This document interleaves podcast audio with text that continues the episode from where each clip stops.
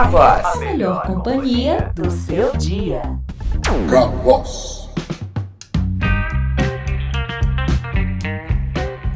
Olá, recebam as boas-vindas ao De Bem com a Vida, o seu podcast dedicado ao universo do bem-estar. No episódio de hoje, nós vamos abordar um tema que traz sorrisos a muita gente: nossos queridos pets. Vamos explorar como esses companheiros fiéis contribuem para o nosso bem-estar e como podemos garantir o bem-estar deles também. Quem tem um animal de estimação sabe bem o que é chegar em casa depois de um longo dia e ser recebido com entusiasmo e carinho. Esses momentos simples, mas preciosos, têm um poder incrível de nos fazer sentir amados e valorizados. E acreditem ou não, essa conexão que temos com os nossos pets tem um impacto significativo em nosso bem-estar. Diversos estudos demonstram que ter um animal de estimação pode proporcionar benefícios físicos e psicológicos. A interação com os pets pode diminuir a pressão arterial, reduzir os níveis de estresse e promover a atividade física, especialmente para as pessoas que têm cães e participam dos passeios diários. Além disso, pets proporcionam companhia, o que pode ser especialmente importante para as pessoas que vivem sozinhas ou que estão passando por momentos difíceis. Os pets nos fazem sentir necessários e isso pode nos dar um senso de propósito e contribuir para nossa autoestima e satisfação com a vida. Olha, cuidar de um animal de estimação é uma responsabilidade grande, mas também é uma oportunidade maravilhosa de aprender e de crescer, não é mesmo? Através dos cuidados com os pets, nós aprendemos sobre empatia, paciência e compromisso.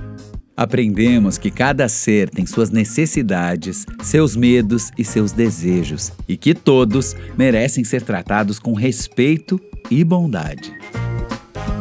E é claro, cuidar do bem-estar dos nossos pets é uma parte essencial da nossa responsabilidade como os tutores dos animais. E isso inclui garantir que eles tenham uma dieta adequada, exercícios regulares e cuidados médicos quando necessário. Mas também envolve garantir que eles tenham um estímulo mental, socialização e, é lógico, muito amor e muito carinho. Porque assim como nós, os animais também precisam se sentir seguros, precisam se sentir estimulados e também amados para poderem ter uma vida plena e feliz. Agora, eu sei que nem todos podem ter um animal de estimação, seja por questões financeiras, de moradia ou até de tempo. Mas isso não significa que você não possa experimentar os benefícios da conexão do humano com o animal, não. Existem muitas maneiras de interagir com animais, mesmo que você não possa ter um pet próprio. Por exemplo, você pode se voluntariar em um abrigo local de animais. Muitos abrigos precisam de voluntários para ajudar a cuidar dos animais. E essa pode ser uma maneira maravilhosa de dar e receber amor animal. Ou, se você tem amigos ou familiares com pets, você pode oferecer para cuidar deles de vez em quando. Essa pode ser uma ótima maneira de ter uma dose de carinho animal sem o compromisso de tempo integral de ter um pet. Bacana, né? E por fim, mesmo se você não puder interagir diretamente com os animais, você ainda pode apreciar a beleza e a maravilha do mundo animal. Pode ser através de documentários sobre a vida selvagem, livros sobre animais podcasts ou até mesmo observando os pássaros, os insetos no seu jardim ou em um parque local. Porque no fim das contas, a conexão humano-animal não é apenas sobre ter um pet, é sobre apreciar e respeitar todas as formas de vida. É sobre reconhecer que todos os seres têm valor e dignidade e que todos nós estamos conectados de maneiras profundas e significativas.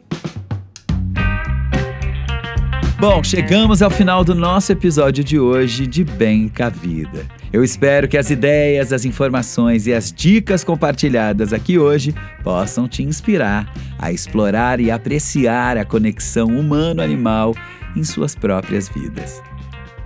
E se lembrem sempre que se você tem um pet, é importante fazer visitas frequentes ao veterinário. Eu vou ficando por aqui. Insista em você e viva de bem com a vida. Até o próximo episódio, gente. Tchau, tchau. A melhor companhia do seu dia. Cavoz.